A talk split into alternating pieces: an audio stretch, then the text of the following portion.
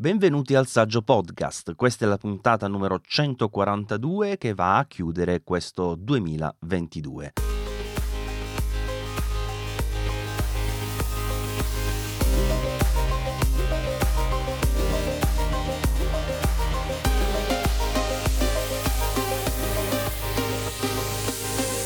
Io inizio subito ringraziando i nostri migliori donatori, ovvero i Saggio Maestro, in questo caso sono eh, Seprim, che sarebbe Francesco, Roberto Dorta, Gianluca, Pierpaolo, Fausto Marso, Paola Bellini e Piero. Vi ricordo, come sempre, c'è la pagina TP linkata in uh, descrizione nelle show notes, insomma, di questa puntata se volete supportare non solo il podcast, ma anche il sito saggiamente.com e il canale YouTube Maurizio Saggiamente.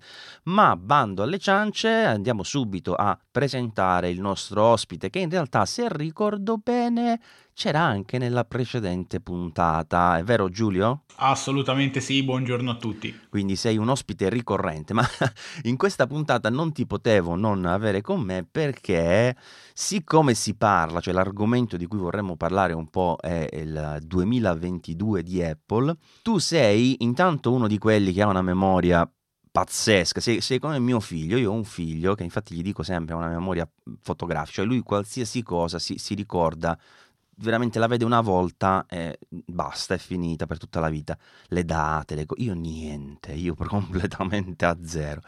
E quindi già tu hai una memoria esagerata e mi sarai sicuramente di aiuto in questa puntata. E poi perché bene o male segui molto da vicino eh, questo settore, stai facendo tantissimi video hai continuato con un ritmo veramente eh, forsennato. Ogni rumor che vedo non faccio in tempo a scrivere un articolo che tu hai già fatto un video.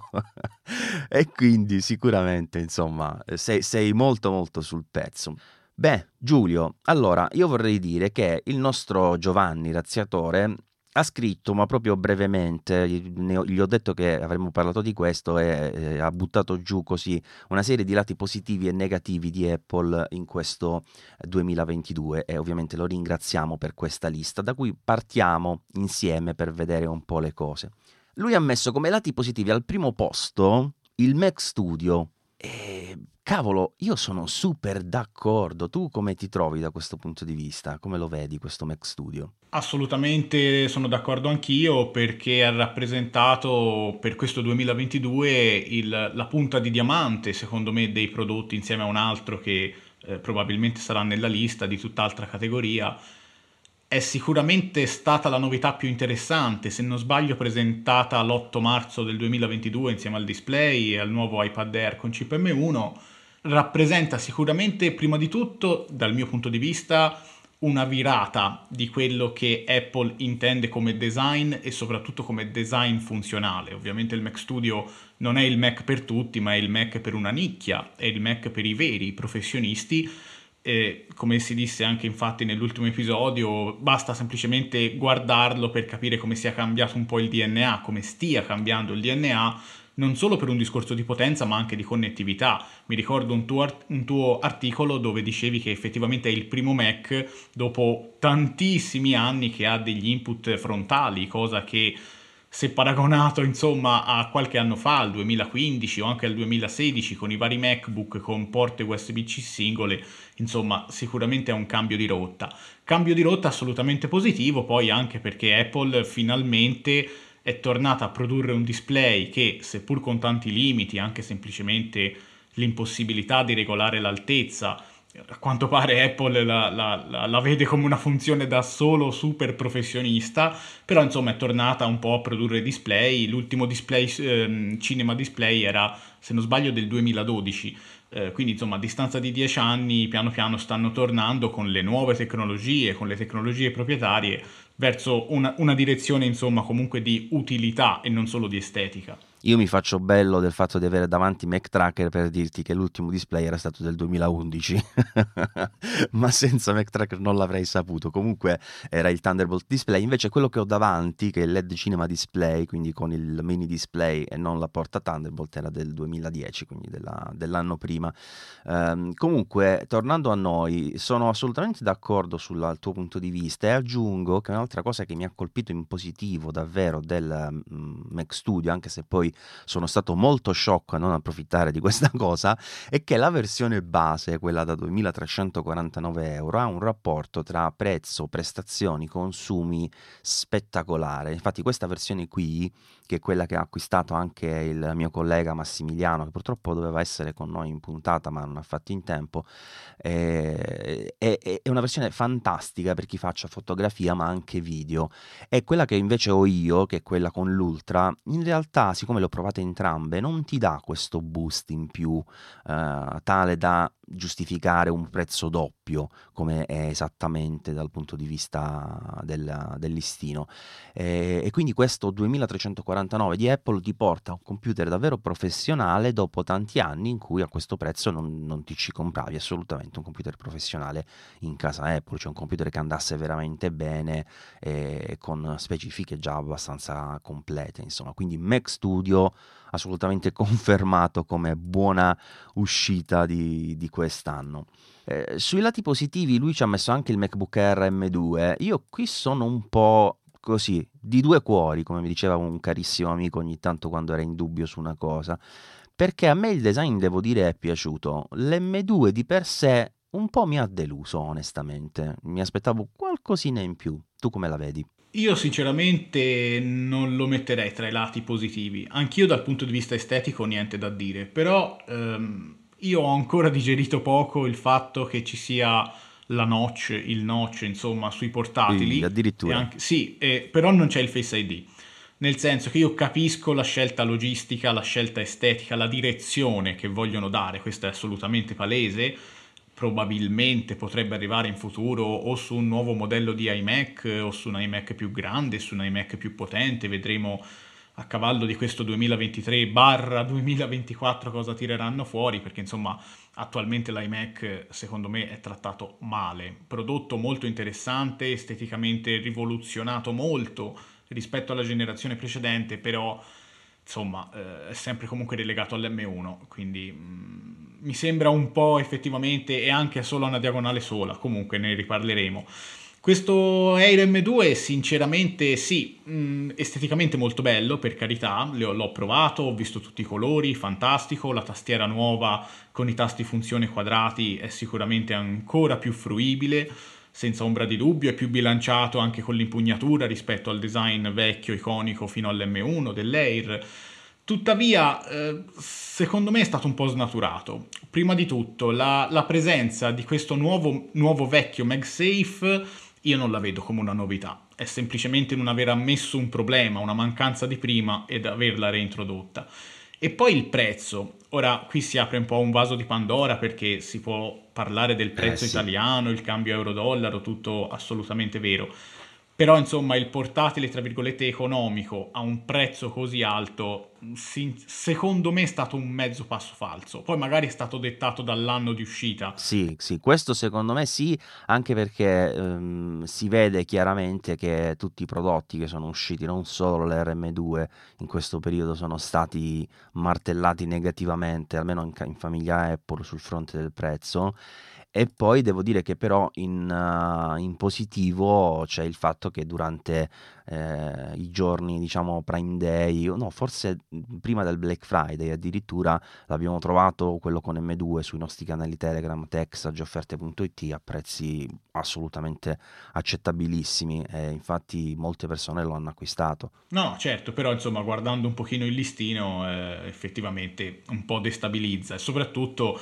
se ben ti ricorderai, quando uscì questo ehm, fu aumentato di prezzo anche l'M1 precedente. Questo insomma fa capire che effettivamente siamo stati soggetti molto ad oscillazioni del mercato, però forse ehm, è stato un po' un lancio a metà, forse dato anche dal periodo, è stato presentato alla WWDC e forse nel mezzo all'estate io l'avrei visto più papabile a settembre. Con il back to school riparte tutto nuovo processore. Però insomma questa diciamo che è un'idea un po' mia ecco. sì anche perché poi in fine d'anno in effetti non è uscito nulla come si era previsto tanti dicevano uscirà questo uscirà quell'altro io avevo detto ragazzi non uscirà nulla e infatti non è uscito nulla comunque eh, continuando con la lista delle cose positive ecco lui ci ha messo dentro un iPhone 14 Pro io ce l'ho e non sono così positivo su questo modello e la sua Dynamic Island. Cioè, ammetto che mi sia abituato a questa Dynamic Island e la uso perché poi alla fine eh, non puoi non usarla, nel senso che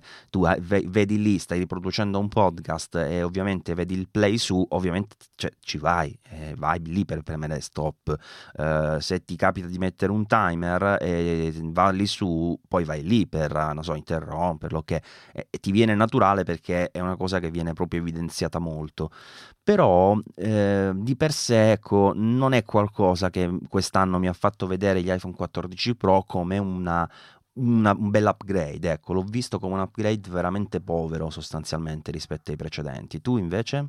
È eh, assolutamente d'accordo dal momento che ho ancora il 13 Pro Max, proprio perché mm, allora, eh, la Dynamic Island è sicuramente interessante, però io la vedo come veramente una beta, nel senso di un punto di partenza dove si svilupperà probabilmente la, il cambiamento prossimo dell'interfaccia grafica dell'iPhone, seppur minimo, però al momento, secondo me, far uscire quest'anno a questi prezzi un telefono comunque con una porta Lightning dove vai a sponsorizzare tantissimo il discorso delle fotocamere, il discorso della registrazione, anche la stabilizzazione in movimento sicuramente ottimale, però insomma vai a fare un video in, in, 4K, poi lo devi sempre esportare se lo usi tra virgolette per lavoro con il Lightning, secondo me è stato un po' un passo falso. Partendo dal presupposto che l'iPhone più conveniente, più eh, equilibrato ad oggi, secondo me rimane a un buon prezzo l'iPhone 12 per il display, per la connettività, per la memoria e la velocità. Anche secondo e me. E partendo dal presupposto che l'iPhone 13 è un 12S, questo lo vedo un po' come un 12SS, poi probabilmente suonava male. Spero vivamente che il prossimo anno, eh, non solo nei Pro, ma anche diciamo nei medio-alto di gamma, quindi presumibilmente 15 e 15 Plus, si vada in una direzione di un cambiamento non tanto maggiore, ma quanto più ponderato. Ecco, mi sembra ultimamente che vadano a introdurre cose che per carità possono essere anche utili, piacevoli, come nello stesso iPhone la connettività satellitare di emergenza, un grandissimo punto a favore che probabilmente si svilupperà nei prossimi mesi, però mi sembra effettivamente che ultimamente siano ad aggiungere solo per dire di aver aggiunto. Ecco, eh, il passaggio importante che c'è stato da un, un 11 a un 12 è stato molto più tangibile, non solo dal punto di vista estetico, ma anche di tecnologia, di processori, di processo costruttivo rispetto a quello dei due anni a questa parte. Sì, sarà che veramente adesso sono tre anni che ci portiamo questo design avanti e forse è un po' scocciato. Eh, adesso si parla dei prossimi che potrebbero avere il retro stondato, ma spero che non sia solo questo la novità perché veramente... Oltre al prezzo di 2000 euro di partenza sarà quello. eh sì, perché se ci sono stati questi prezzi ora, veramente ho paura l'anno prossimo, anche se in realtà l'aggiornamento di prezzo pesante pesante c'è stato quest'anno, che ricordo anche qui su Twitter avevo detto ragazzi ci saranno aggiornamenti tra 150 e 200 euro, è tutto esagerato. E poi sbada boom 170, anche più di 200 euro di aggiornamenti, di, di prezzi in più, insomma, veramente legnate. Senti, ehm, sempre tra i lati positivi eh, mi mette Giovanni Razziatore il, l'Apple Watch Ultra che ho al mio polso io dico cavolo se ha ragione. Questi sono insieme al Mac Studio, il, l'Apple Watch Ultra secondo me è l'altro prodotto fantastico che Apple ha tirato fuori quest'anno, veramente azzeccato per quanto mi riguarda. Sì, sì, assolutamente d'accordo. Quando parlavamo del Mac Studio infatti mi riferivo come secondo prodotto all'Apple Watch Ultra. Eh, senza, senza, dubbio, nel senso anche quello l'ho provato, non l'ho comprato.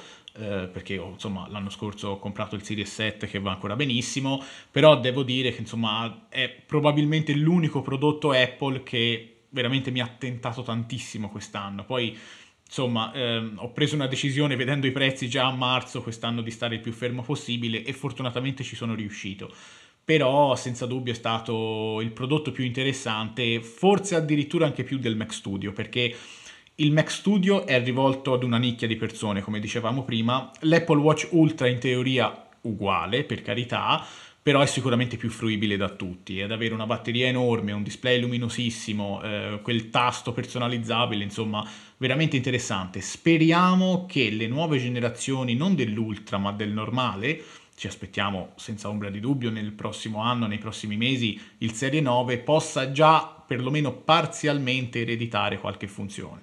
Ma già, già così la cosa strana, diciamo, se vogliamo dell'Apple Watch Ultra è che se tu prendi l'Apple Watch 8 eh, in edizione acciaio, eh, praticamente si è arrivato al prezzo dell'Apple Watch Ultra, che, che ha mille cose in più, quindi in effetti dici tu, come dici tu, a mettere qualcosa in più forse sull'Apple Watch 8 potrebbe essere, cioè sull'Apple Watch normale potrebbe essere utile a dare un senso a quel modello, perché ecco, se arrivi a spendere tanto, oggi come oggi, a meno che proprio non ti piaccia lo stile un po' più, un po più rugged, insomma, della, del modello Ultra, eh, è certamente un acquisto più conveniente, insomma, che poi parlare di convenienza con il, le cifre di cui parliamo non è facile, però inizia anche questo a trovarsi in sconto, ne abbiamo beccato più di qualcuno a 900 euro e sono tanti soldi per carità, ma è sicuramente un bel gingillo che come ho detto anche in una precedente puntata io non considero prettamente solo come smartwatch, cioè solo per chi vuol fare veramente la scalata dell'Himalaya eh, le cose estreme, insomma, come te lo presentano. Quello è un, è un, mood che tira fuori, però poi alla fine è proprio un, bel, eh, un bello smartwatch, insomma. Senti, eh, giustamente, giustamente messa nei lati positivi da Giovanni l'Apple TV con A15 perché ha fatto un doppio salto, se ricordo bene, di chip ed è ridotta nel prezzo, quindi giustamente nei lati positivi. Però io mi chiedo, ma eh, Apple TV prima o poi ne faranno qualcosa? Perché la vedo un po' così, rimasta a metà, perché all'inizio era sta promessa che facesse qualcosa in più delle smart TV e per carità lo fa qualcosa in più, però veramente poco in più, cioè eh, per come la sfrutta Apple secondo me è sprecata, già se accettassero tipo um, di, di far mettere dentro i giochi in cloud, ad esempio di Xbox, la renderebbero più interessante. Non lo so, tu l'Apple TV la usi? Allora, io ho l'Apple TV del 2017, quella con la 10, quindi quella sempre con il telecomando con la superficie touch. E devo dire che sì, ci guardiamo qualcosa in streaming, però il problema dell'Apple TV secondo me è il sistema operativo. Cioè è un sistema operativo che fondamentalmente è rimasto identico a quando è stato presentato ormai nel 2015.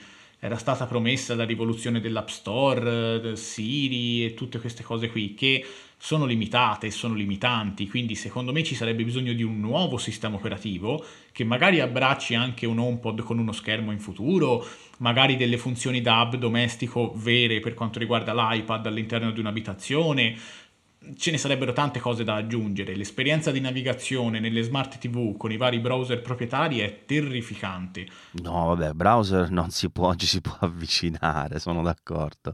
Ai browser no. Cioè, non si capisce. L'unica funzione, un, un, un salvaschermo con un orario, widget per il meteo sarebbe utile, magari una split view, una sottospecie di dock, servizi cloud dei giochi e Safari. Fine cioè, di cosa stiamo parlando? Io mi aspetto veramente, dato che sono ormai credo tre anni che si vocifera di questo sistema operativo di Apple per la domotica chiamato Home OS, fatelo. Allora a quel punto un Apple TV con una 15, che è la stessa potenza dell'iPhone 14 normale, piuttosto che dell'ultimo iPad mini, un processore assolutamente perfetto, allora sì, ha assolutamente senso. Ma così, sinceramente, io non sento la necessità di, di, sostituire la mia Apple TV che nel 2023 avrà 6 anni, però fondamentalmente per guardare Netflix, Disney Plus, Paramount Plus va più che bene. Sì, sì, alla fine se ti devi limitare a quello va bene l'Apple TV come va bene una, un qualsiasi smart TV che già sia dotato di queste cose e devo dire anche robe tipo Fire TV che si trovano a prezzi inferiori con l'unica diciamo postilla che per esempio a me l'Apple TV eh, che non, non, si è mai impallata, cioè non quando la riavvio io per gli aggiornamenti software, invece con la Fire TV, eh, la Fire TV Stick, ogni tanto mi capita che debba proprio staccare la corrente e ripartire perché sennò poi non vanno le app. Questa è una differenza di fondo che purtroppo rimane tra ciò che è base Android e ciò che è base iOS. Senti, a proposito di iOS, tra sempre i lati positivi, eh, lui mi ci ha messo freeform, io non so dirti niente perché mi piace l'idea di questa lavagna condivisa, eccetera, eccetera, ma non l'ho proprio provata, non mi serve, non, non lo so, fin quando mi servirà magari approfondirò, ma per ora... Io la sto usando eh. tutti i giorni. Secondo me, non è, allora, partendo dal presupposto che non è niente di rivoluzionario, non è niente di futuristico, certo. però è una cosa che mancava è un'applicazione che è presente ovunque, con l'ultimo aggiornamento di macOS Ventura a iOS 16.2, però ovviamente è un'app che chiama l'utilizzo della penna. Eh, e devo dire effettivamente che ci, ci sto già lavorando da tempo, eh, è ovviamente migliorabile come tutto, però devo dire che è una delle novità di quest'anno, è un'applicazione che io speravo che arrivasse, perché ce ne sono anche di terze parti come Lavagna, anche la stessa, mm, non mi ricordo il nome, però quella di Microsoft che ho usato in passato. Però questa è integrata col sistema operativo, alle funzioni di scontornamento automatico derivanti appunto dall'ultimo aggiornamento. Devo dire che a me fa veramente tanto tanto tanto comodo perché veramente ci metti di tutto, dai video alle GIF a alla scritta testuale. Alla, a, Ma ci lavori da solo o in gruppo? No, no, io ho due o tre, diciamo, colleghi freelance che hanno tutti bene o male un iPad. Devo dire che, insomma, per carità, si vive anche senza, come tutte le cose, però fa veramente tanto, tanto comodo. Non capisco, però questo, insomma, probabilmente è un mio dubbio esistenziale, un'app del genere fatta da Apple per un sistema Apple e non ha il widget, che dove lì farebbe comodo, perché un widget pseudodinamico dove vedi i cambiamenti dei colleghi farebbe comodissimo e non c'è. Hanno fatto una nuova app nel 2022 dove non c'è il widget. Boh, Senti, so. ma mm, a parte che secondo me credono molto poco nei widget, ma eh, anche secondo me.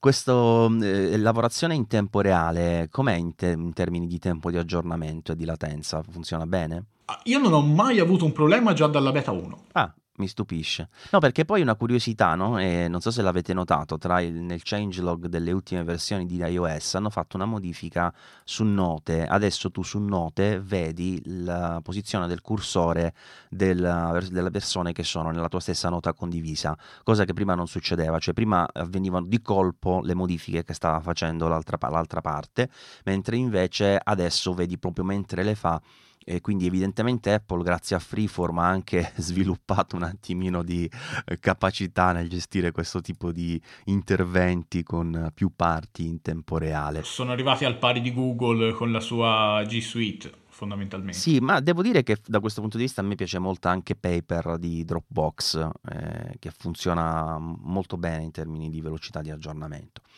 E poi novità di sicurezza per iCloud. Infatti adesso con iCloud abbiamo una serie di novità, nel senso che prima alcuni dati erano, eh, diciamo, sempre crittografati ma recuperabili da Apple mentre adesso abbiamo la possibilità di definire che tutti i dati siano completamente crittografati con però diciamo, il rischio che se perdiamo i dati di accesso neanche Apple può risalire ai nostri eh, dati nel cloud insomma. Quindi fate molta attenzione a ciò che scegliete perché se poi la responsabilità di mantenere i dati a, eh, ricade sulle vostre spalle ovviamente dovete essere capaci di gestirle. Eh, io con iCloud ho un rapporto di amore e odio. Amore perché veramente lo utilizzo da dieci anni odio perché ha dei limiti assurdi. Anche semplicemente lo spazio, lo spazio di base di 5 giga eh, io non, non, non, ho, non, ho, più parole, ecco, veramente, perché eh, alla fine dei conti hanno introdotto delle cose nuove nel, corso di questi dieci anni, iCloud è, nato, è stato presentato nel 2011 alla WWDC, l'ultima presentazione di Jobs, tra l'altro, però lo spazio gratuito è rimasto lo stesso, ma il mondo non è più quello del 2011, cioè semplicemente anche un video fatto con all'epoca un iPhone 4 o un 4S cioè, è, un formato, è una dimensione, è, richiede uno spazio completamente diverso, quindi non lo so, io credo che prima o poi anche lì qualcosa debbano fare per forza. Sì, in particolare sai a me cosa non piace? Mm, ovviamente sì, il discorso dello storage di base ha poco senso, però diciamo che quello mi tocca poco perché comunque io farei un piano a pagamento perché ci sono dei servizi che mi interessano e quindi diciamo che a livello egoistico, ecco, eh, non è quello che mi tocca. A me tocca tantissimo invece il fatto che ci sia questa mm, scarsa possibilità di configurare i piani, nel senso io ho dovuto fare fare Apple One perché alla fine mi servivano i 2 terabyte di storage e praticamente ti conviene a un certo punto se utilizzi quello e un altro paio di servizi fare questo tipo di piano anche se non usi una serie di cose che sono incluse. Secondo me l'hanno fatto apposta, cioè nel senso per spingere Apple One hanno fatto proprio questo tipo di, di, di, di, di, sistema, questo tipo di abbonamento che ti dicono magari guarda che ti conviene il pacchetto completo anche se ne usi la metà. Però anche Apple One è limitato poi a 2 terabyte, se tu ne vuoi di più, ciccia. Eh. Infatti speriamo che appunto aggiornino tutto, magari partendo da 20 giga gratuiti, quello da 200 diventa 500 eh, quello da 2 tera magari 5 tera, anche a 5 euro in mese in più, alla fine siamo gli stessi, però se uno lo usa per necessità sicuramente sarebbe migliore. Speriamo veramente che con eh, i futuri aggiornamenti, questo già, già nel 2023 possa cambiare un po' la musica sotto questo versante. Sì, anche perché la cosa sciocca è che moltissime persone, per non farsi questo dannato abbonamento, anche quello da 0,99. Quanto costa quello base? Io ho quello da 200 giga a 2,99. Eh, quindi non mi ricordo ora se quello base costa 0,99 o 1,99. Insomma, per non spendere queste cifre, molte persone utilizzano l'iPhone in maniera proprio scomodissima e poi si lamentano che Android è meglio, cioè nel senso che va, si ostinano a, a, salvarsi le cose collegando il telefono col cavetto al computer, cose che a me fanno venire in mente cose che facevo 20 anni fa, insomma. No, ragazzi, cioè, una cosa positiva che abbiamo avuto in questo periodo è la comodità di backup, eccetera, eccetera, e non la sfruttiamo veramente no, veramente non, non si può accettare. Passiamo un po' di lati negativi, dai, perché effettivamente, effettivamente Apple va più, andiamo avanti e più con i sistemi operativi peggiora. Peggiora, secondo me, per una questione di stabilità. Io me ne accorgo perché prima, per esempio, i sistemi operativi li aggiornavo dopo che passava un po' di tempo adesso sto aspettando più di quel po' di tempo. Cioè io per esempio Ventura adesso non ce l'ho ancora nel mio, nel mio Mac Studio di lavoro. E rimani così, non lo mettere mai, qualsiasi cosa succeda. Eh no, non lo metto perché ce l'ho sul portatile e mi sta dando un sacco di problemi su cose un po' più... Poi soprattutto, ecco, la cosa che voglio sottolineare che mi ha colpito è che ne ho parlato su Twitter e ho chiesto, eh, ragazzi, ma voi avete problemi su Ventura? A parte che c'è sempre quello che non ha problemi, ma quello bene o male spesso è la persona che fa poco col computer e vabbè, ci sta. Però la, la, cosa curiosa è che le persone mi hanno riportato problematiche completamente diverse, cioè come se fosse un sistema operativo autonomo che decide su che cosa romperti le scatole. È proprio così, è, del tutto senziente Ventura, è, è terribile, è terribile. Tu, tu come sei messo? Malissimo. Io l'ho installato sul mio MacBook, un Air M1 e è peggiorato tutto, cioè l'autonomia, qualche glitch grafico, Stage Manager non ne parlo nemmeno, per me su Mac non esiste, ok? Però tutte le altre novità, anche le preferenze di sistema, che ora non so come si chiamano, impostazioni di sistema, sì, concettualmente le approvo, cioè piano piano unificare, però sono fatte male, sono confusionari. Sarà che utilizzando il Mac da 15 anni ero veramente proprio, ci andavo ad occhi chiusi, però sono piccole cose che non hanno senso e oltre a questo non hanno risolto i problemi delle versioni precedenti ad esempio l'inutilità del launchpad, eh, l'inutilità di widget introdotti due anni fa, le notifiche che devi tutte le volte andare nel pop-up per selezionare l'opzione. Insomma, io credo sinceramente che ci sia bisogno eh, magari di una, un, nuovo Snow Leopard, cioè un qualcosa che ti dicano non c'è niente di nuovo, ma sistemiamo quello che c'è da sistemare. Fatelo. Sì, sì, anche perché tanto di aggiornamenti ogni anno ce ne siamo anche rotti un po' le scatole, insomma. Quindi tranquillamente sono autorizzati, almeno da parte nostra, a farlo.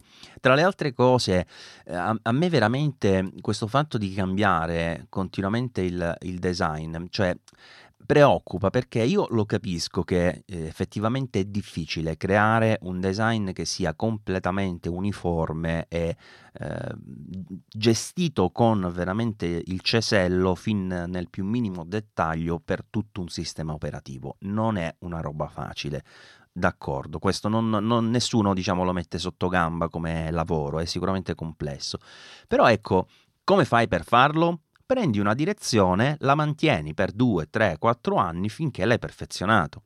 Se qua ogni anno mi cambiano le cose random, è ovvio che è un continuo rincorrersi di cose che in parte cambiano, in parte no, in parte sono state aggiornate così, in parte con quell'altro concetto e non c'è mai un, uh, un, un indirizzo. Ecco, sembra che facciano le cose tanto per, ma chiamiamo impostazioni come c'è su, sui dispositivi mobile, ma perché non le facciamo in elenco? Ma cioè, così, cioè, cioè, qual era il motivo effettivo di fare questa cosa? Zero, non c'era un motivo. Semplicemente stare lì a dire che macOS è come iPadOS e come iOS, insomma, che però è una direzione che evidentemente non sta portando buoni frutti su macOS. Questo penso sia lampante, no? No, ma poi, cioè, alla fine dei conti, qui si sta girando intorno a, ad una cosa che non esiste, perché la piattaforma è unica, no?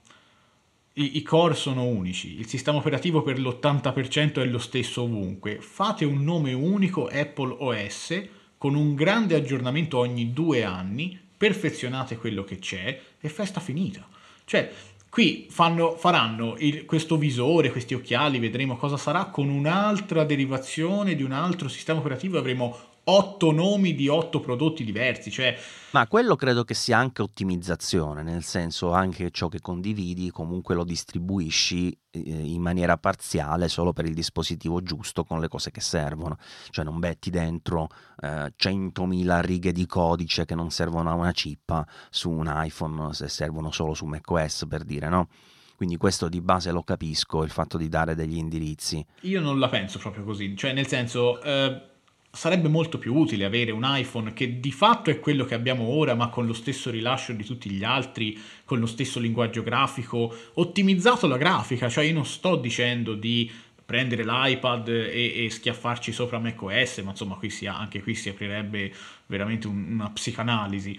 Però fondamentalmente, cioè, unifica tutto quello che puoi già fare. Io capisco, come giustamente dicevi, la ricerca del design perfetta, l'ottimizzazione di tutte le parti dei sistemi non è facile. Ok, è vero, ma stiamo parlando di Apple, stiamo parlando di un'azienda che fa il sistema operativo per il prodotto che ti vende. Cioè, se non lo fanno loro, se non ci provano neanche loro, da chi me lo devo aspettare? Da nessuno.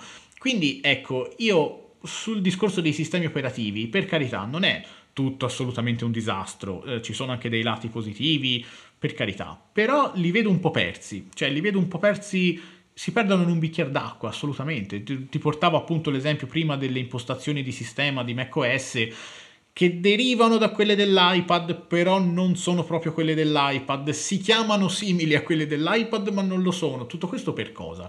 Per niente, cioè questo è, è follia, non lo so. Quindi io spero sinceramente, mm, sì, qualche novità me l'aspetto nell'anno prossimo, fra un paio d'anni, poi probabilmente dopo ne parleremo.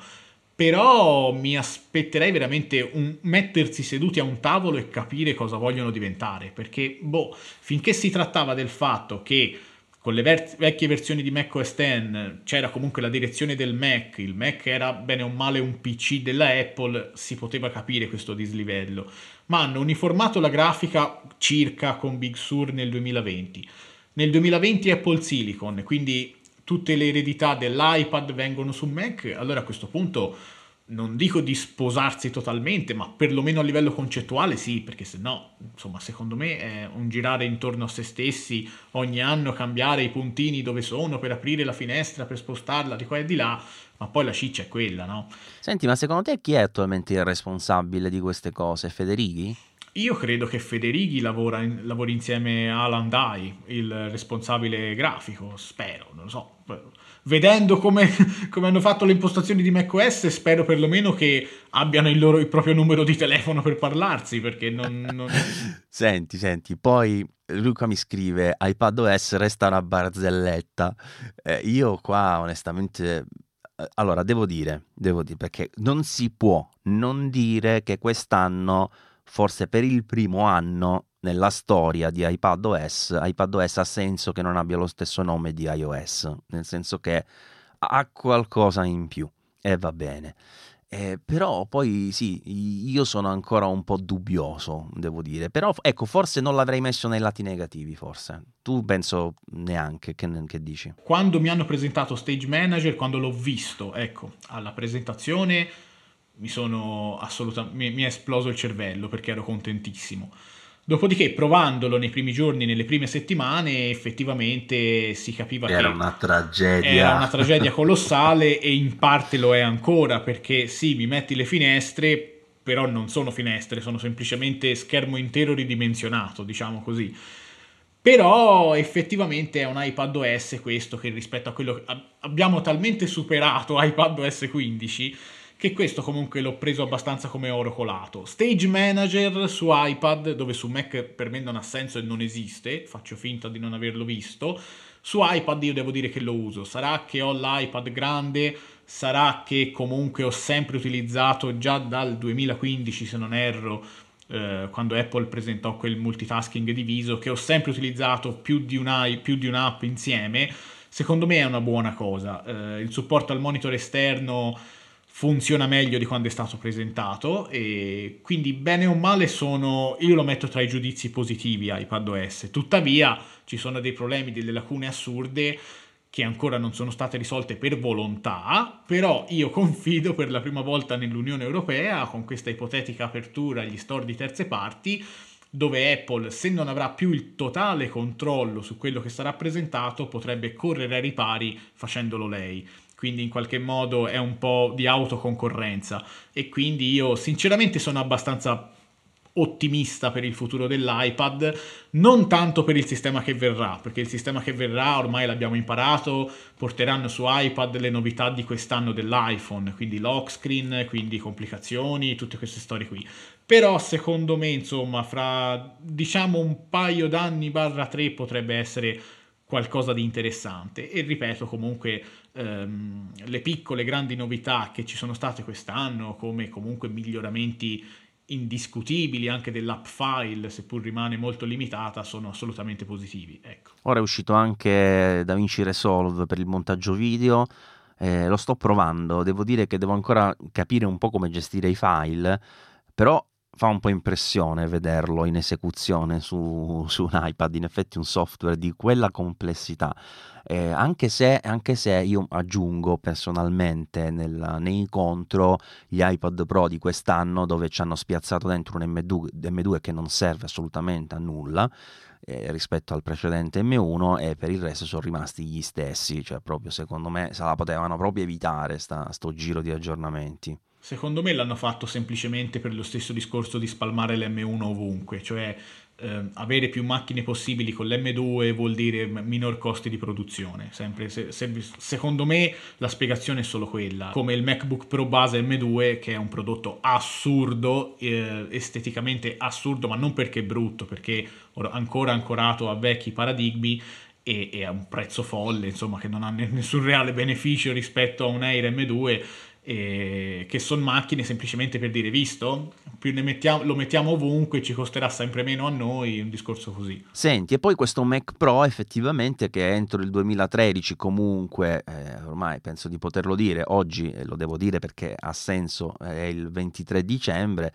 eh, ormai non credo che sarà annunciato entro la fine dell'anno, per cui bene o male proprio quei due anni di ciclo eh, non sono stati rispettati per cambiare tutti i Mac ad Apple Silicon per portarli tutti alla nuova architettura, però per carità ci può stare considerando tutto quello che è successo in questi due anni, ma eh, comunque rimane strano che ci siano ancora effettivamente questi computer, non solo il Mac Pro tra l'altro, con Intel lasciati lì a, mm, che, che, non si capisce perché, cioè sul sito Apple, se, se, ricordo bene, ma controllo mentre lo dico giusto per essere sicuro, vendono ancora il Mac mini con Intel, vediamo se è vero. L'i7 di ottava generazione. esatto, no, no, con l'i5 addirittura, parte, parte dall'i5 e costa il doppio quasi del di quello con M1 che gli tira sberle da tutti i punti di vista, capito? Quindi questo tipo di approccio io lo trovo molto strano perché significa o che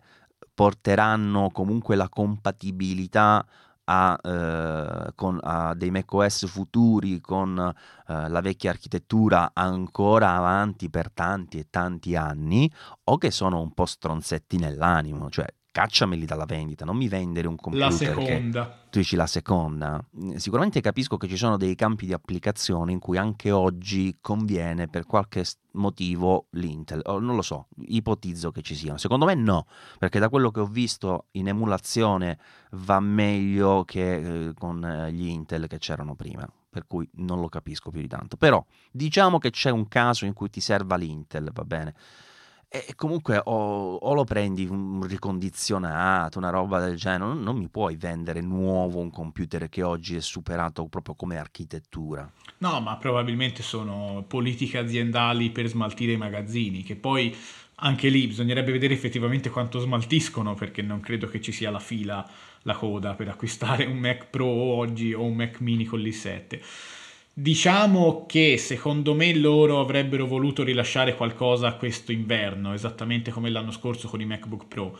Hanno avuto dei ritardi, tra l'altro è un'indiscrezione uscita qualche giorno fa, che non sanno effettivamente con questo Mac Pro del futuro cosa fare, perché effettivamente come fai semplicemente un Mac Studio più potente, fai un sistema modulare, però il sistema modulare non ti dovrebbe garantire al massimo la, l'ampiezza di banda del processore più potente, quindi insomma un po' di eh, di, di, insicurezza, di incertezza c'è. Sul Mac mini, quanto, quanto mi piacerebbe un Mac mini con l'M2 Pro? Dio santo. E invece siamo ancora rilegati che nel settore fisso abbiamo Mac mini e iMac M1.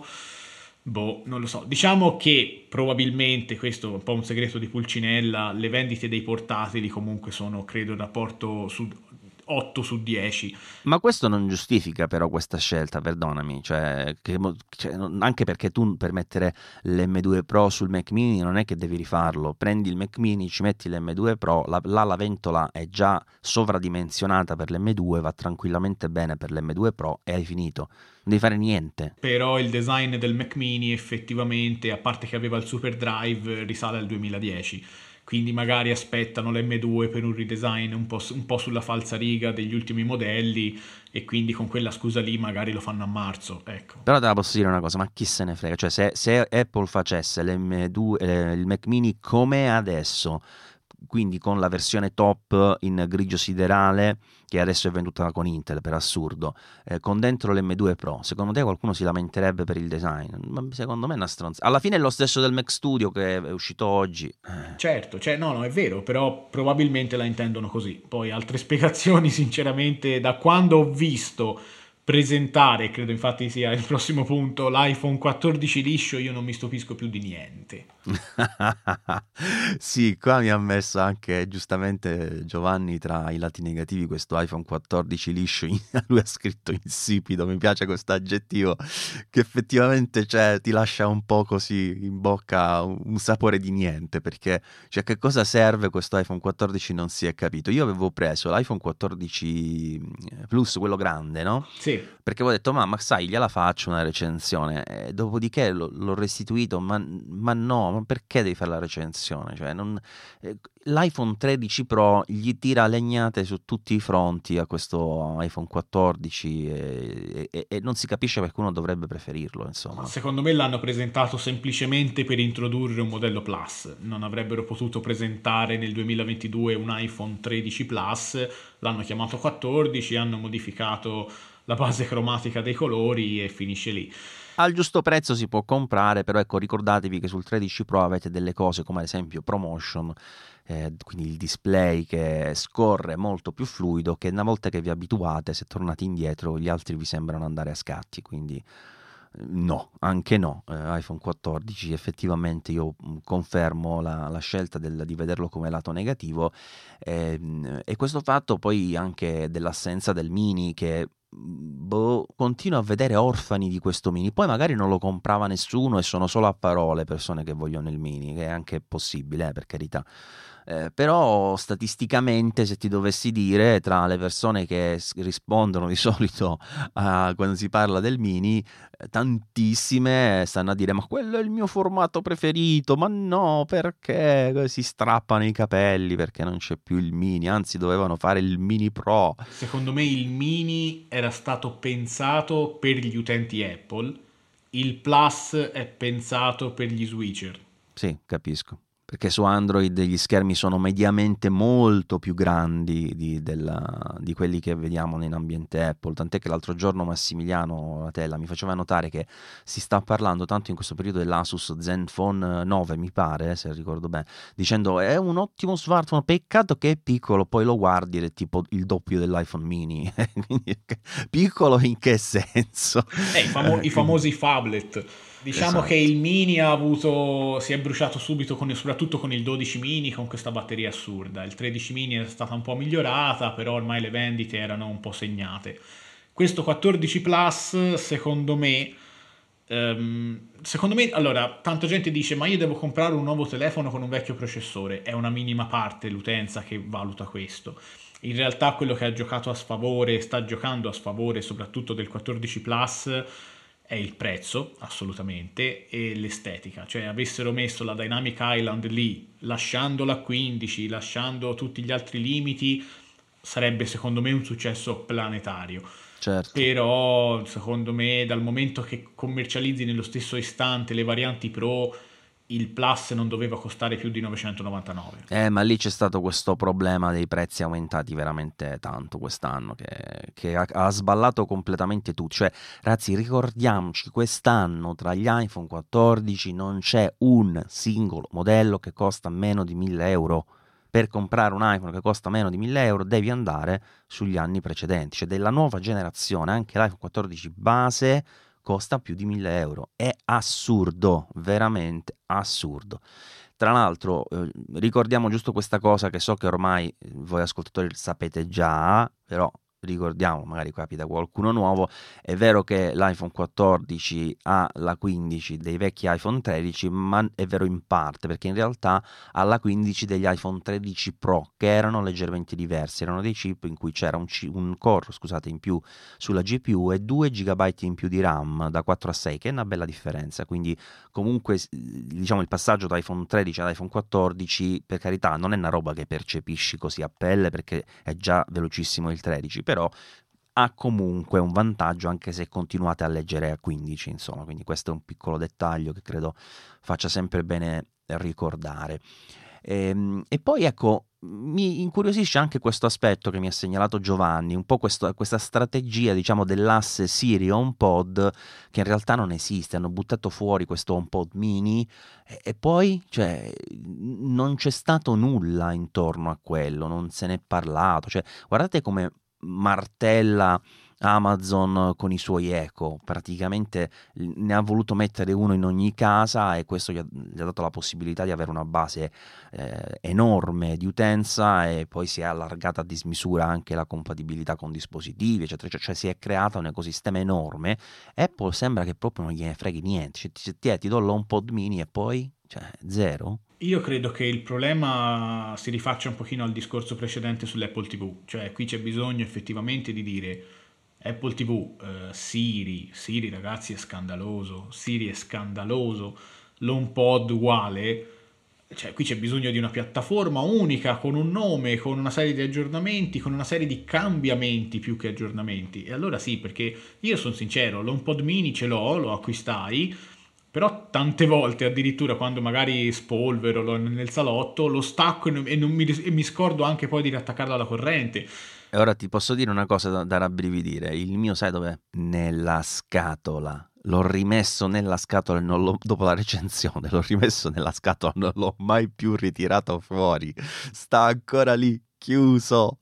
Perché non serve non serve. Io l'ho piazzato semplicemente perché ho tre luci smart compatibili e mia figlia si diverte a cambiare colori nelle stanze quando torna dall'asilo. Cioè, è, l'utilità è quello. Niente, non serve assolutamente a niente, sono d'accordo. Io lo uso, vabbè, per quello uso Alessia, diciamo, quindi Giulio, mi piacerebbe anche parlare di cosa ci aspettiamo nel 2023, però vedo che siamo arrivati a 50 minuti di registrazione, non so se intanto tu hai il tempo per andare oltre e la pazienza, la voglia. Altri 10 minuti li ho volentieri. Va bene, vuoi cominciare tu? Cosa ci aspettiamo, o meglio, cosa vorremmo? Da... Io ho un elenco che mi ha fatto sempre Giovanni, razziatore di cosa si aspetterebbe o vorrebbe dal 2023 di Apple, ma è, troppo lungo, quindi eh, lo ringrazio infinitamente per averci dato gli spunti un po' per questa puntata, ma non credo di riuscire a, a neanche a leggere tutte le cose che ha scritto, però mi sembra di capire che vorrebbe tanti cambiamenti giudica, giudicare dalla lunghezza di questo elenco.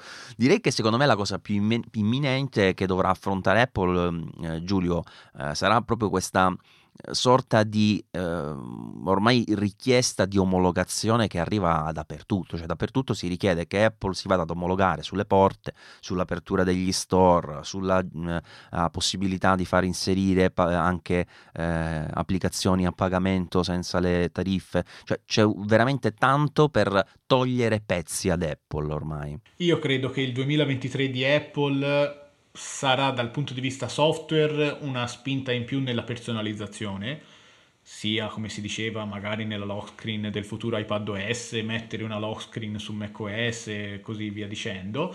Dal punto di vista delle compatibilità software io credo che resteranno le medesime del 2022 per avere l'ultimo taglio nel 2024, quindi credo che iOS 17 insomma girerà tranquillamente su un iPhone 8 e poi magari dall'anno, dal, dall'anno successivo taglieranno un po'.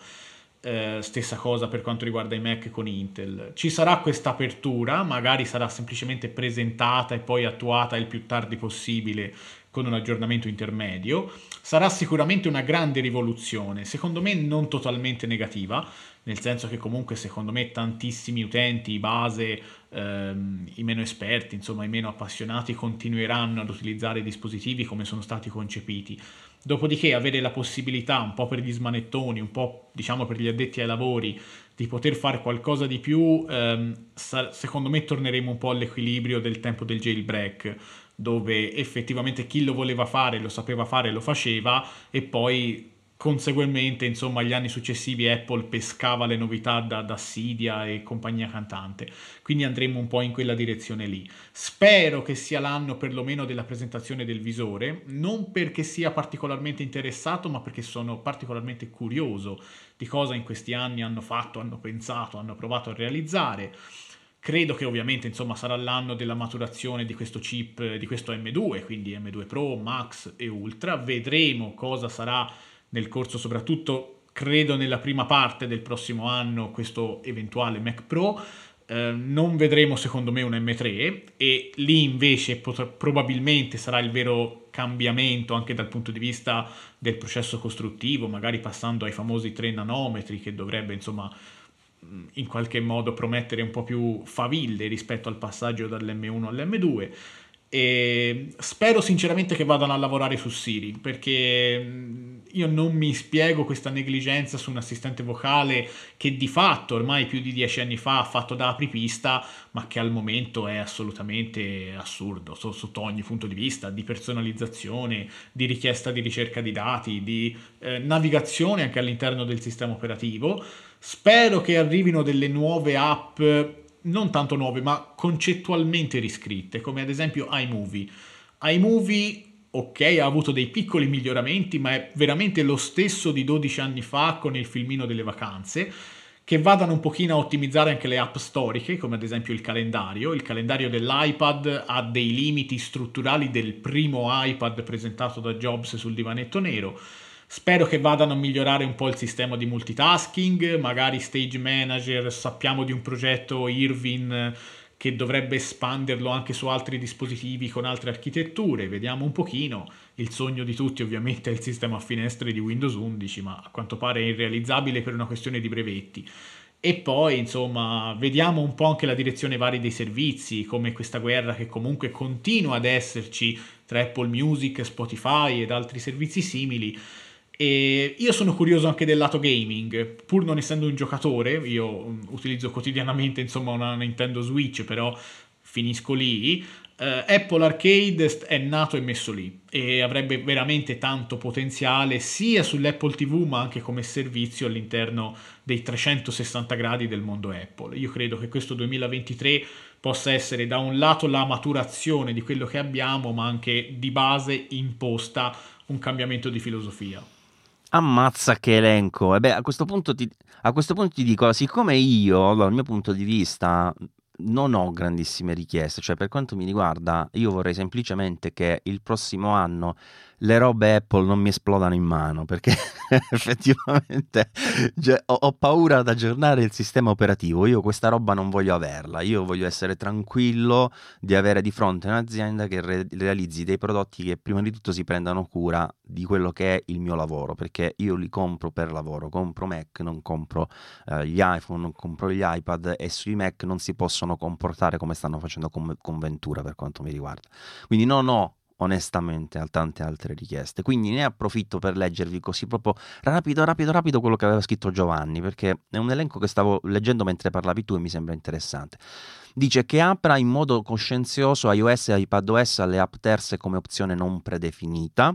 Allora, perché sappiamo che c'è questo discorso di aprire un po' i sistemi operativi anche agli store terzi, però dice giustamente come opzione non predefinita, perché comunque Apple non ha fatto altro che sbandierare eh, la sua sicurezza per come è fatto il sistema operativo, eccetera. Non si può cambiare così drasticamente questo concetto, se no Apple non è più Apple, quindi come minimo deve essere un'opzione non predefinita che sfrutti l'occasione per dare ulteriori spinte ad iPadOS, questo mi sembra lo accennavi anche tu e ci sta assolutamente, eh, che, riporti stage, che riprogetti scusa, Stage Manager prendendo spunto da Windows 11, non sapevo ci fosse questa questione dei brevetti sulla su gestione finestre. Però su eh, macOS praticamente ci sono forse 20 applicazioni che ti fanno gestire le finestre come su Windows 11, dici che gli hanno pagati i brevetti? Eh, ma poi principalmente è la stessa Apple che non lo può fare, a quanto ho capito, perché eh, alla fine dei conti la gestione delle finestre di, di macOS è la stessa di El Capitan, cioè la split view, che non ha minimamente senso perché insomma la, la la potenzialità di macOS è quella che gestisci le finestre insieme agli oggetti che hai sulla scrivania. Se metto a tutto sì. schermo e di- eh, cioè, non ha senso. Vabbè. Comunque, una cosa che non mi piace personalmente di Stage Manager, che ho dimenticato di dirla quando ne stavamo parlando, ne approfitto adesso, è che ehm, sostanzialmente anche in realtà Windows 11, per come è pensato, non è il mio genere di Windows Manager preferito, perché con tutti i suoi limiti per il mio modus, modo di lavorare, la gestione delle finestre di macOS non mi dispiace perché macOS ha due o tre chicche molto furbe del tipo che anche quando hai le applicazioni in background ci puoi lavorare, ad esempio puoi scorrere senza perdere eh, la finestra in focus sul primo piano, per dirti. Questa è una roba che sembra una stupidata, ma è una genialata assoluta che ti torna utile mille volte. Per esempio, io adesso ho Telegram in primo piano, se voglio posso scrollare su un'applicazione che sta sullo sfondo senza attivarla, ok? Questa cosa è, è geniale, ma in generale devo dire che eh, io la gestione delle finestre che ho per il mio lavoro sfrutta di più l'asse Z, diciamo, l'asse di profondità, cioè io mi tengo le, appli- le applicazioni mezze viste, diciamo, sotto una sotto le altre, solo per la parte che mi serve.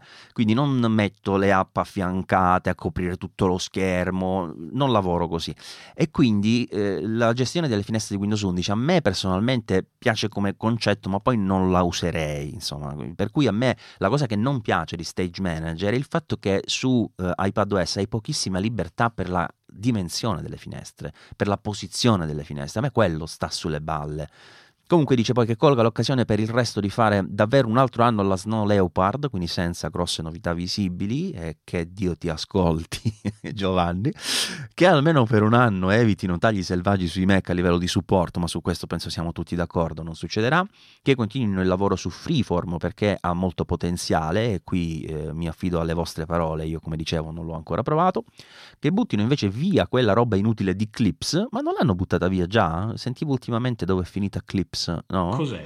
Come cos'è? Quell'applicazione per fare dei montaggi rapidi rapidi, non ti ricordi? Ah, ma, uh, ma non è stata dismessa? Sì, mi sa che non... Adesso faccio una cosa in tempo reale, permettetemi, apro Spotlight sul mio iPhone, scrivo Clips e vediamo cosa succede. E c'è ancora, c'è ancora.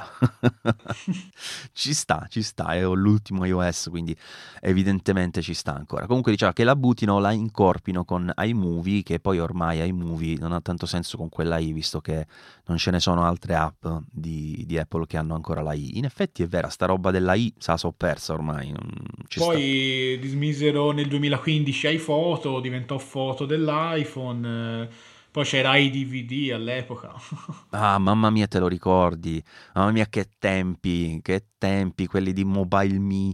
Senti che poi scusa, una cosa ti volevo dire, quando parlavi prima di iMovie, che giustamente dicevi che lo riprendessero, eccetera, eccetera, però in effetti io molto spesso mi rendo conto che eh, iMovie e mm, anche GarageBand in realtà hanno delle potenzialità incredibili, cioè tipo eh, mia sorella che gestisce un canale YouTube lo fa solo con iMovie e ci sono persone che fanno tranquillamente musica e dischi, dischi solo con GarageBand, poi magari il produttore userà Logic o altro per finalizzare la, il master, però loro producono direttamente con GarageBand, tante persone. Per quanto riguarda la mia critica ai movie, parlavo sul mondo iOS e iPadOS. Ah sì sì. Su Mac è sicuramente più versatile, senza ombra di dubbio. Su iPadOS è allucinante su quello che non puoi fare con una macchina con un M1 o un M2, è assolutamente fuori di testa per me. Che eviti robe di nicchia come l'app per la musica classica, visto che si può già adeguare Apple Music allo scopo, cavolo se ha ragione, ma perché stanno parlando di sto Apple Music classica? Non l'ho capita io sta storia,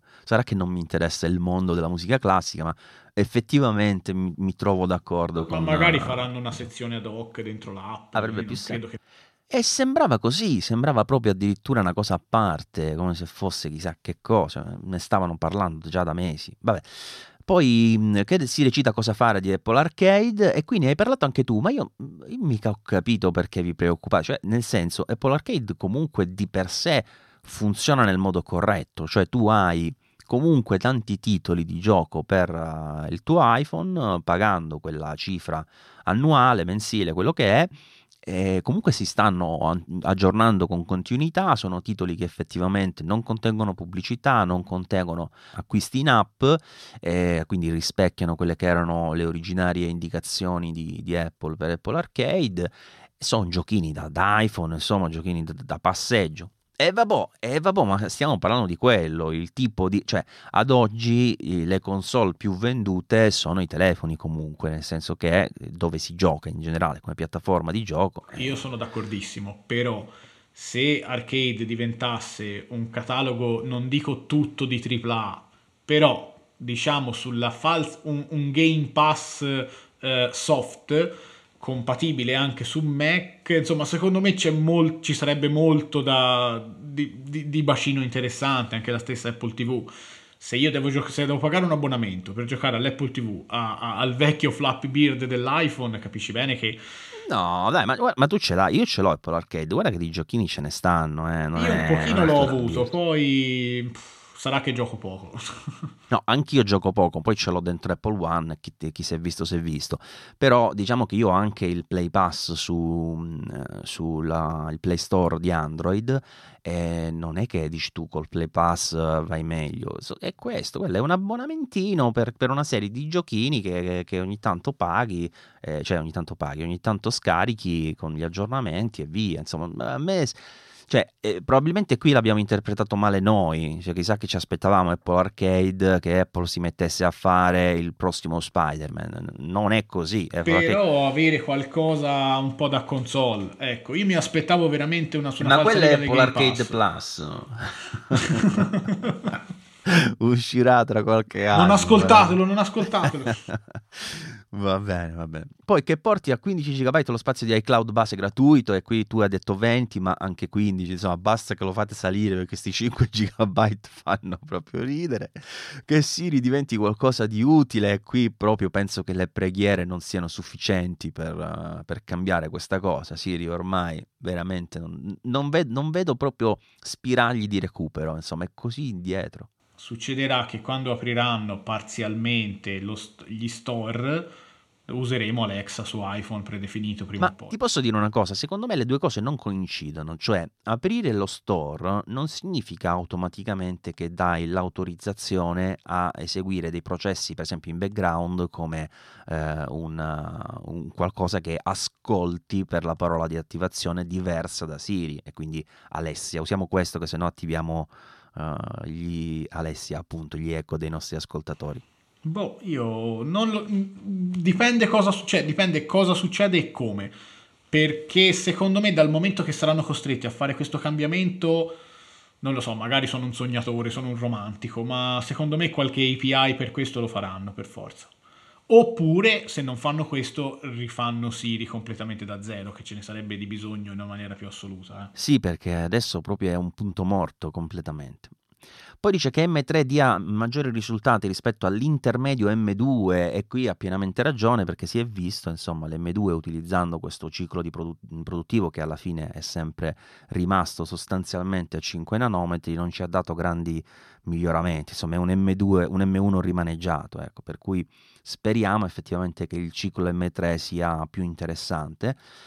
Eh, poi dice che il Mac Pro si è aggiornato dignitosamente nel passaggio ad Apple Silicon e questo non è facile eh, perché io qui ho ancora dubbi su come gestiranno la cosa proprio dico dal punto di vista tecnologico che qui si inventeranno qualcosa di pazzesco Giulio perché secondo me come hanno detto io ho visto ultimamente stanno dicendo che garantiranno comunque espandibilità considerando come sono fatti attualmente questi computer con questo cippone, insomma, lì gestito tutto integrato, chissà come faranno per gestire gli aggiornamenti. Torneremo al tempo dei Pentium MMX su slot. sì, no, io l'idea che mi ero fatto eh, era mm, che si, pens- si, facesse qualcosa, non so se tu hai visto i Mac Pro, quelli eh, a torre precedenti, quelli tipo 2008-2010, che sotto avevano una, una, piastra che tu potevi proprio scollegare. Anche il G5. Anche il G5 era così? Sì, sì, sì. Eh sì, no, beh, il, sono gli stessi, quelli il G5 e quello successivo eh, sono quelli, dico quelli in metallo, ecco sostanzialmente. No, no, il G5 aveva l'estetica in alluminio, non aveva esatto. le porte frontali, però aveva gli slot perché c'è potevi installare due, pa- due, G5 insieme. Esatto, potevi cambiare la parte bassa della scheda logica che era proprio staccata da quella verticale e avevi quella mono, mono chip, quella con due chip, quindi era molto sim- simpatico come approccio perché effettivamente potevi, poi non lo faceva nessuno perché costavano un, una motopalata le schede logiche già fatte, però potevi tecnicamente passare dal computer che avevi comprato con un processore singolo a quello con doppio processore cambiando uh, quel pezzo di scheda logica. Secondo me faranno più una cosa del genere, in modo tale che tu ti compri il Mac Pro e poi, che ne so, tra due anni esce il chip nuovo, cambi quel pezzo e ti tieni il Mac Pro, perché poi alla fine per come li fanno questi dannati Mac Pro che sono fatti con materiali incredibili, design pazzeschi, eccetera, eccetera, costano tantissimo anche proprio dal punto di vista fisico, cioè lì non stai pagando solo eh, appunto i chip di silicone, insomma stai pagando il metallo. Stai pagando stato... tutto dall'esperienza al prodotto a... Sì, sì, no, è vero, è vero, sono sicuramente prodotti molto particolari. E poi infine ci siamo, dice che chiarisca le sue informazioni riguardo alla realtà aumentata il visore perché un altro anno di Gurman e Q a sparare il rumor, anche no. in effetti, in effetti, ecco, io qui volevo dire questa cosa già quando ne hai parlato tu del visore, io continuo a vederla come una cosa distante non riesco a capire come sia qualcosa che già nel 2023 possa essere presentata. Non ci riesco perché non vedo eh, ancora dispositivi che si avvicinino vagamente a qualcosa di eh, diciamo facilmente indossabile e al tempo stesso di qualità sufficiente diciamo, a garantirti una buona esperienza, così come non vedo ancora un'efficacia, un'utilità diciamo, concreta di questo tipo di, di, di, di accessorio. Insomma. E quindi mi trovo veramente bloccato da questo punto di vista, cioè non, non riesco proprio ad immaginare, cioè se Apple mi presentasse nel 2023 il visore, io ti giuro rimarrei proprio completamente sbalordito perché non me l'aspetto per niente. Io sono d'accordo con te, però ti dico, hai veramente voglia di ripassare altri 12 mesi a parlare dell'iPad, no, dell'iPhone no, no, e del Mac? Perché io mi sparo. Cosa...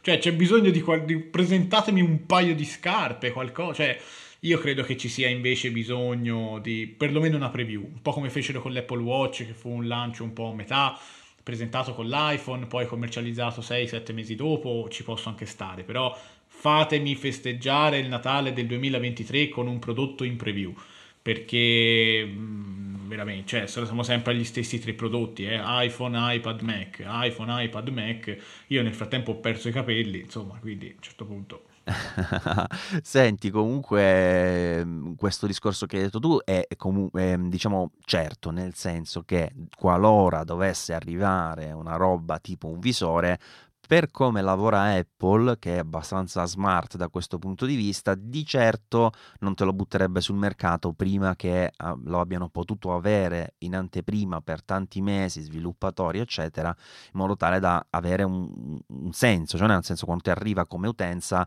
sai già come usarlo, non come ha fatto Microsoft che nel 2012 ha rilasciato il primo computer con Windows RT, il Surface RT, insomma col Windows for ARM, e il dev kit l'ha rilasciato nel 2022. Dieci anni dopo ha creato una, una, piattaforma per aiutare gli sviluppatori a creare applicazioni per un sistema operativo le cui basi sono nate dieci anni prima. Cioè, renditi conto, cioè, quando pensi al contrario non puoi ottenere buoni risultati.